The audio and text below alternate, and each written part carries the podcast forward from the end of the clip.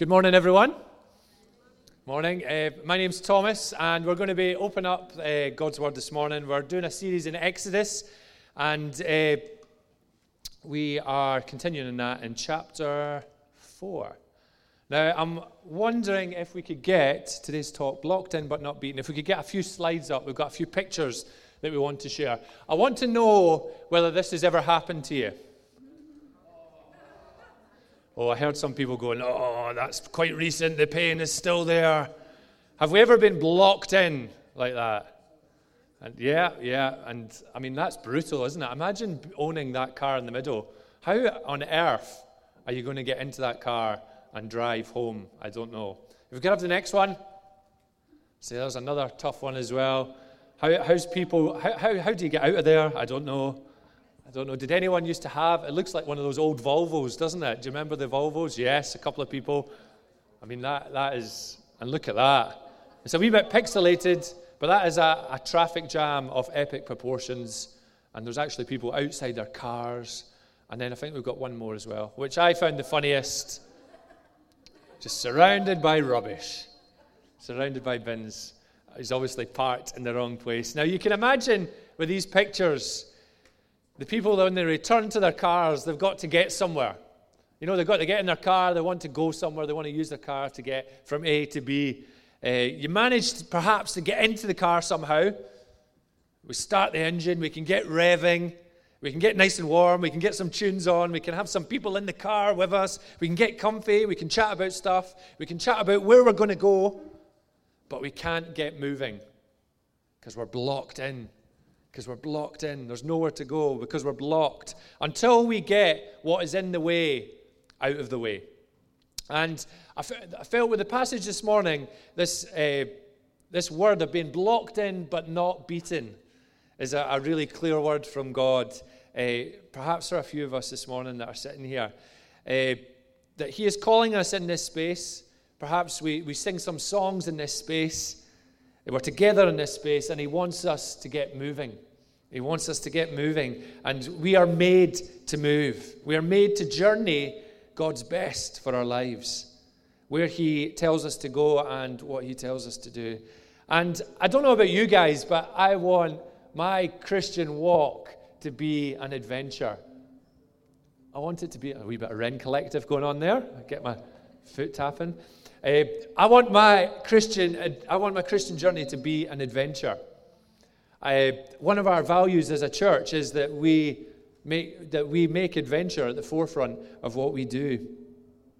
I want us to be moving for God, uh, with God's best for us. The dreams, the calls, the passions, because they matter, and those are the things that will make a difference in our city. Those are the things that will make Inverness, make Jesus known in Inverness.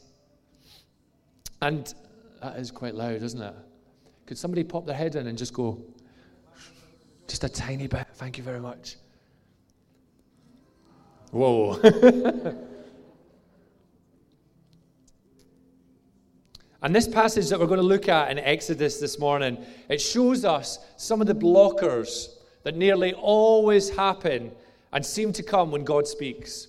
When He tells us uh, where He wants us to go, Uh, what He's calling us to, uh, I want to highlight some of the blockers that come up. And for us to live this life of adventure, for us to go, yes, I want my walk with Jesus to be an adventure, we must get moving. We must not settle. We must not settle being blocked in. We want Inverness Vineyard Church's adventure to be wild. We want us to be a collective of people that take risks for Jesus. And we don't want to be comfy. We want to have edge of our seats faith. I want to ask us, when was the last time we were on the edge of our seats when it comes to our faith with God? When was the last time we were that excited for the things of God? I, on Friday morning, I was I went away to see Toy Story four and uh, went with Joshua. Joshua dressed up as Buzz Lightyear. and there was about eight of us in the cinema. We were the first people in Inverness to see Toy, and I was on the edge of my seat. It was like reliving my childhood. You know, the first Toy Story came out. I don't know how ever many years. Somebody messaged me. I sent, I put a picture of Joshua up on social media, and they messaged me and they said, yeah, yeah, getting your boy dressed up so you can go and see Toy Story. We know what you're doing here. But I was on the edge of the seat, my seat for that movie. I wonder, are we like that? Do we have that expectancy and excitement when it comes to the things of God? That's how it's meant to be. When we come into this space, we are worshiping God. God. If we don't come into this space expecting, if we don't come into this space knowing that God is here, we are settling. And I don't want to settle. And I know that there's been times when I have done that. The enemy loves comfy. He loves comfy because comfy is convenience and convenience is not kingdom. We had comfy seats out in church the other week and a few people, oh, these are quite nice. And, you know, those seats in a sense are everything that I don't want us to be as a church. And, you know, some of us perhaps have been choosing the comfy seats these past few years when it comes to our walks with God. Some of us here might feel that those pictures blocked in. But I want to say this morning, you may be blocked in this morning, but you are not beaten. You are not beaten. And uh, there is hope this morning. There is a way out this morning. There is more this morning. So we're looking at Exodus four, one to seventeen. Last week, Cherry spoke from Exodus three and Moses' encounter uh, with God and the burning bush. And we're going to be seeing a continuation in this passage of the dialogue between God and Moses. So why don't we pray before we open up God's word. Lord, we thank you that you are here.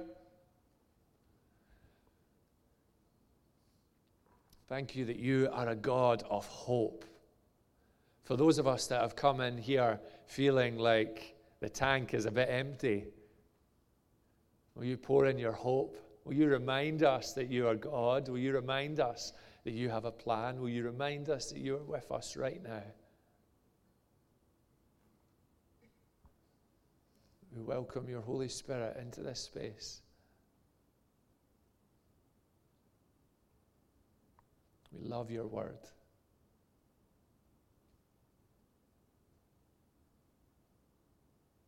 Amen.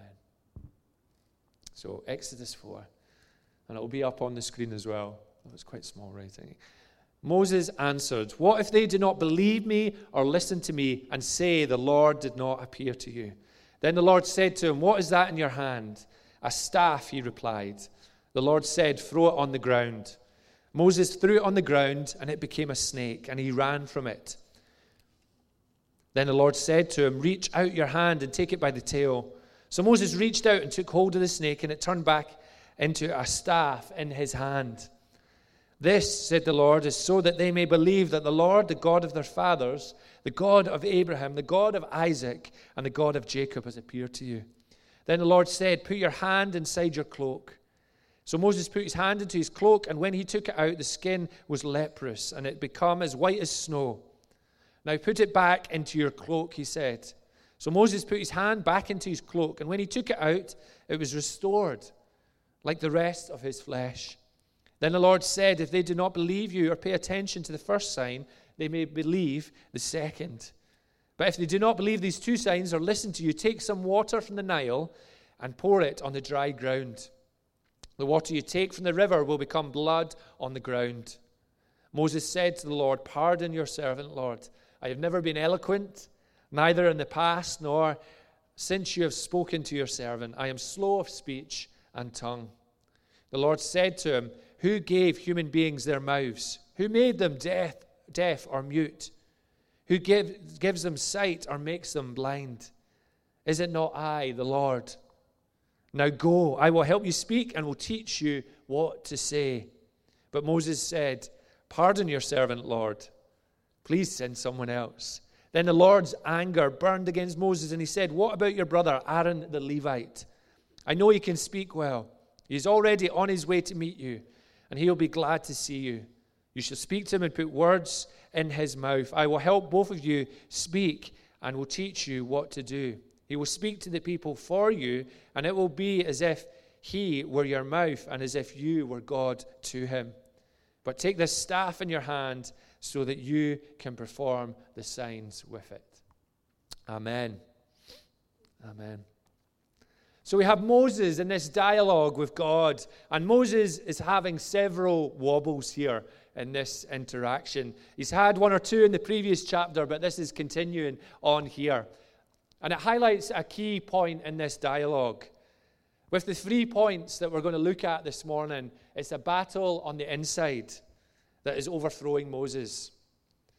This is what is winning through in this instance, and this is what is dominating Moses' interaction, his actions, his thoughts, his decisions. And it's restricting and stopping Moses in this first instance in stepping out. And as we read this passage, this can be so true in our walks with God as well. God speaks, often in spaces like this. He breaks our hearts for what breaks his. We are like clay in his hands. And as we leave here, we perhaps look to push on and keep this alive, what God has deposited, the dreams he's given us, the calls he's given you, the, the directions, the actions. And we go, I'm going to I'm going to keep that alive. I'm going to go. But perhaps as we leave this space, we end up losing the battle. And we're blocked in. Every single time we come in here, we're stirred up, we go, and then we're, we feel blocked when we leave this space. There's three things Moses does that I want to look at in this passage that we must bring to Jesus if it's in our day-to-day. So firstly, I want to look at the, the very first words of the chapter, what Moses said. He said, what if they, if we could get that up, what if they? When I uh, was younger, I went through a phase of entering competitions left, right, and centre. I, I don't know if anybody else did. When I was from about the ages of ten till about sixteen, I was just obsessed with competitions. I was like, I want to win one.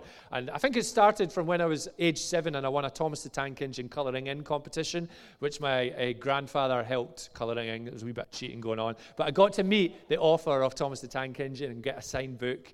And then I think Joshua destroyed it in the living, or drew all over the, the signature. And I was like, that could have been worth something. Anyway, there, I used to love the T V show. I remember vividly one competition I entered, and it was for the T V show Gladiators. Does anyone remember Gladiators? That was classic Saturday evening television. Uh, and it was to meet the gladiators. I used to be able to do the voice, you know, the gladiators ready. That's quite good, isn't it? Does anyone remember that? Uh, But the competition was to get to the final, to meet the gladiators. And I remember my mum and dad said, yeah, we can. You can enter. Go on, you can do it. So I phoned up, and I remember that night after I put in my competition entry, I was just dreaming about what it would be like to be at the gladiators final, what it would be like to see the contestants do the travelator. Could I do the travelator? I think I could do the travelator. And then I was like, and I'll get to meet Jet. I used to love Jet. I was like, Jet's brilliant. I could meet Jet, and I could get her autograph. And I was dreaming about the what if.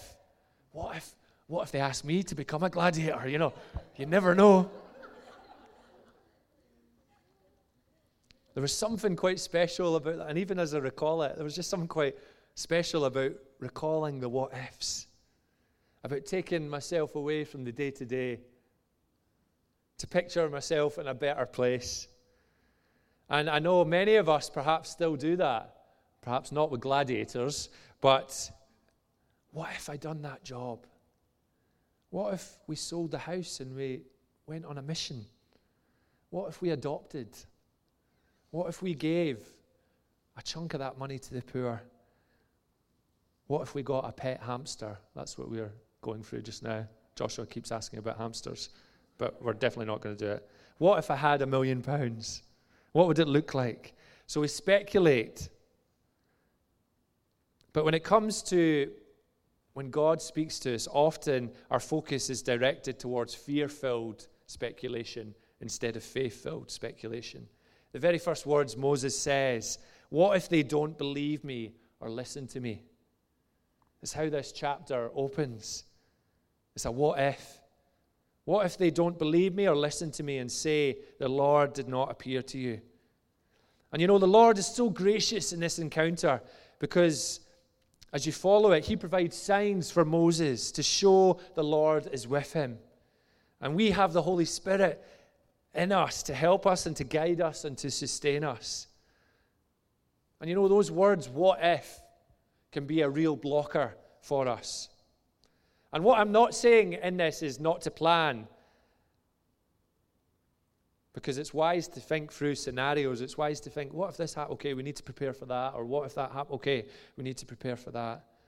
But one of the commentators in this passage says, God does not ask us to go where he has not provided the means to help. We have a danger when we focus too much on the what if and not the one who has spoken. God has spoken to Moses here. He's had a clear dialogue, a detailed dialogue, a mission to take God's people from Egypt. Yet Moses lets the what if dominate. I want to ask us this morning, how often do we do that?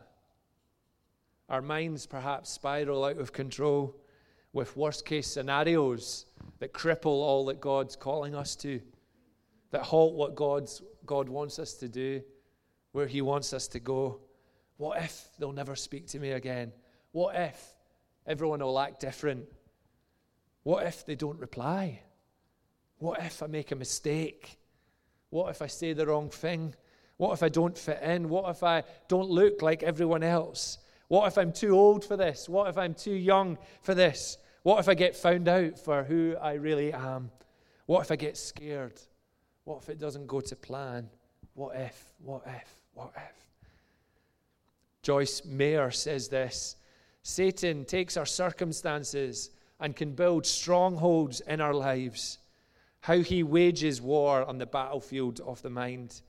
But thank God we have weapons to tear down the strongholds. God doesn't abandon us and leave us helpless. He is a God who is victorious this morning. He is a God who wins out every single time. And that should free us up to a life of adventure and dream, and to reframe those moments when what if comes into our minds, and to say, even if. To say, even if. Even if they never speak to me again, you will, God. Even if they act different, you never will, God. Even if I make a mistake, you will reward my faithfulness in stepping out. Even if I don't fit in, you call me to love relentlessly anyway. Even if I get scared, you will guide me and be by my side.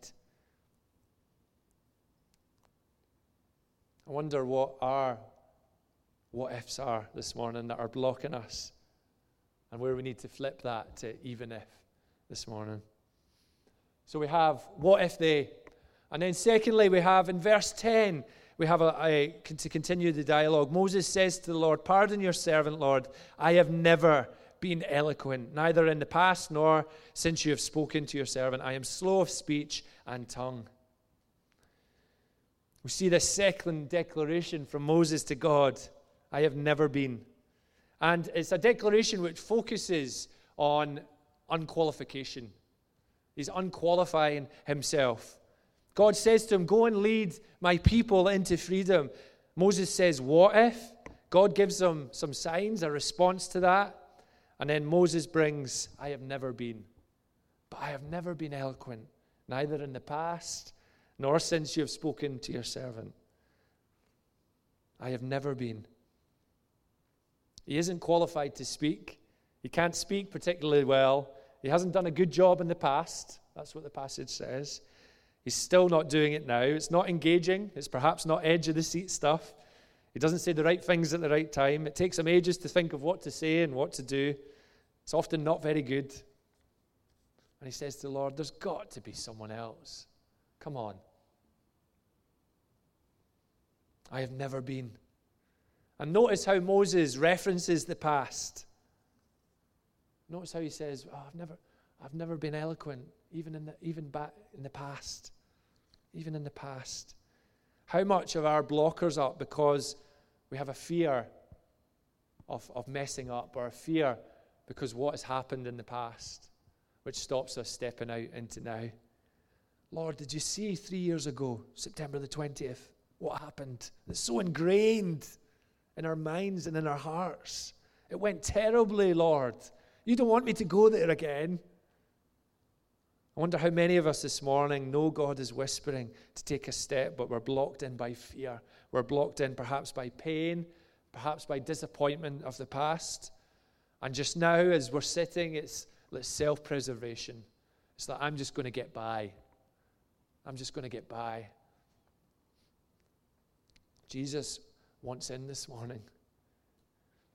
Can I urge us not to be sitting in the same space in a year's time, pondering it over, like the car being blocked in, revving up, but not able to get out? That we use this place to unblock and to identify and to say to God, no more, no more. And the secret in this is remembering who qualifies us to the works of God. God himself. It's not us. It's not other people. And that should be a constant reminder to all of us. It's, I, I know for me, it's a constant reminder to myself. I, I had a moment this morning as I was I was praying. It, it's, it's, it's madness, us planting a church. It's madness that God has called us to this adventure, to this wonderful city. I am a, a business and human resource management graduate who for four years spent time giving mortgages to people in a, a local bank, who was then asked to become a youth pastor. And before that, at uni, I was as distant from God as, as anybody. I was lost. I was a mess. Before volunteering with a bunch of young people in a youth group on Tuesday evenings, I'd never spoken publicly. I'd never even thought about doing that. I have seasons of real doubt and wobbles, of questioning and asking God, there's got to be someone else. And in everything God calls us to, I think we all have battles of comparison and insecurities. If they really knew me. But I think we're to use that to give God the glory. I think that's what we're to do. We're to show God and each other the real us. That's what this space is about. I still have wobbles. I still have moments of selfishness and pride, of doubt and fear. I am weak. I have mornings of thinking, I'm not the most knowledgeable. I'm not the most academic. I'm not the smartest. I don't use the biggest words. But we can't let it stop us. We can't let it stop us. Steve Furtick in the book Unqualified says, admitting our weaknesses is not doubt, fear, or lack of faith. Actually, it's one of the clearest signs that we have faith. It means that our confidence is placed in God, not ourselves. It means that we are secure enough in who He is to admit who we are not. We give God the glory. God reminds Moses He is Creator God. He is a deliberate God. He has a plan. That it's not on a whim or by a chance that Moses has been called to this. I love in verse eleven, God says to him, who gave you your mouth? Who gave human beings their mouth? I can just imagine God, I'm asking you to speak, but I'm not the most eloquent. I created the mouth. I created it, mate. Come on, use it. I'm creator God. If I created it, perhaps I know what I'm doing here, Moses. I'm over it all. The very thing I'm asking you to use, I, I created it. I know how it works. He is all-powerful. He is the potter and we are the clay. And an indicator, a great uh, reminder is we see what God does when we step out, when we're not beaten by these, these, these dialogues. We see what God does. We had a little moment of celebration. We have, as Mary said, our month of mission of serving the city. And we'd love you to head over to the desk. We've got all four of the Sundays planned out. And God's doing something in terms of, of this month already. We have a kids event on the twenty-seventh of July uh, where we're putting on a fun morning. And we've got bouncy castles and face painting. And uh, we put an online sign up on Thursday. And within twenty-four hours, we've had fifty-nine sign-ups. Oh, sixty-one. We've had sixty-one sign-ups, and only one of those children are from our church. So there are sixty children who do not know Jesus, who are coming in, and we are going to be able to just bless them. We're going to be able to serve them. We're going to be able to have a great morning. God is doing something. He is doing something in our midst. That's not normal within that amount of time. It's just so, so exciting. God is doing stuff, and we, we must remember that when we step out. We must remember that. What is he calling you to? That you are speaking over yourself, I'm not qualified. Perhaps your I have never has meant that you're speaking this morning, I will never, or you'll never see me do that. Perhaps that's the very thing God is calling you to. You can imagine Moses watching other speakers before this God moment, can't you? And he's saying, he's really good at this speaking, isn't he? Oh, look at him. Never catch me doing that. Never catch me trying that again after what happened previously. And God has other plans. Let's bring it to him this morning. And then finally, we have in verse thirteen, this final uh, declaration from Moses. But Moses says, pardon your servant, Lord. Please send someone else. The final blocker. God says to Moses, go, trust me. I've given you some signs with a rod and your hand. And the Nile, I've reminded you that I've created mouths, so I want you to go and use it. I've reminded you I'm over everything. And then we have Moses saying, pardon your servant, Lord. Just send someone else. Send someone else.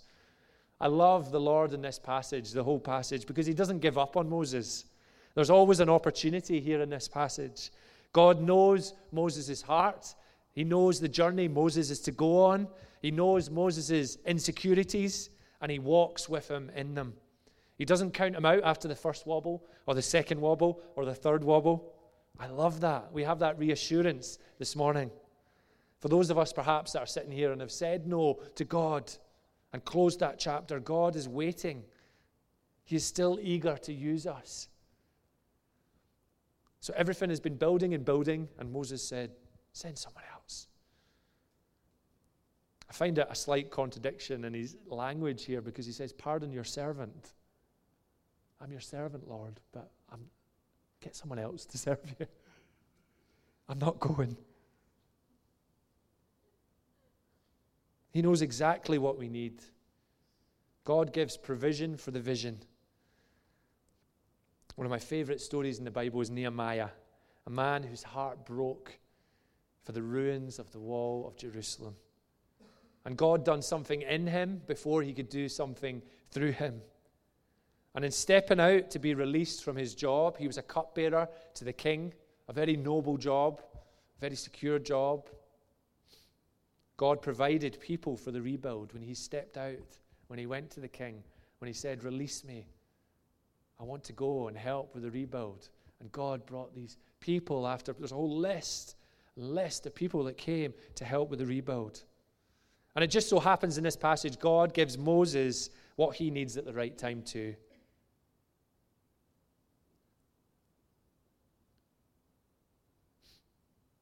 Often we say it's not for us because we think someone else is better, or we're scared God won't provide, or we're not, we feel we're not qualified enough. What would it look like the next time God is speaking to us if we had that choice? We decided to say yes, that we said bye to fear, that we knew that there was probably people that were better, but God is speaking to us and we just serve and we trust him to come through and we take that step. And I believe that's one of the key steps in winning this city for Jesus, taking those faith-filled steps, placing ourselves in moments where we place, pass it all to Jesus and we say, over to you, you need to come through here. Perhaps it's a conversation, a prayer, buying someone a sandwich, a phone call, an apology, an encouragement, send a card, a gift, a dream, a career change. We might feel blocked in this morning. We might be saying, what if? We might be saying, but I've never been particularly good at that. We might be saying, Lord, just send someone else. But we are not beaten this morning. Can I urge us as a, as a church to get moving? Our city needs it, and we all have a, a part to play in that. If we could have the, the final slide up, which would be brilliant. So we say, instead of what if, we say even if. We place our security in Jesus' hands. I can't remember the rest of the other points. I've completely forgotten. Instead of saying, I have never been, we remember who we are. We remember our identity in Jesus. And instead of saying, so, send someone else, we say to the Lord, here I am, send me. Why don't we stand?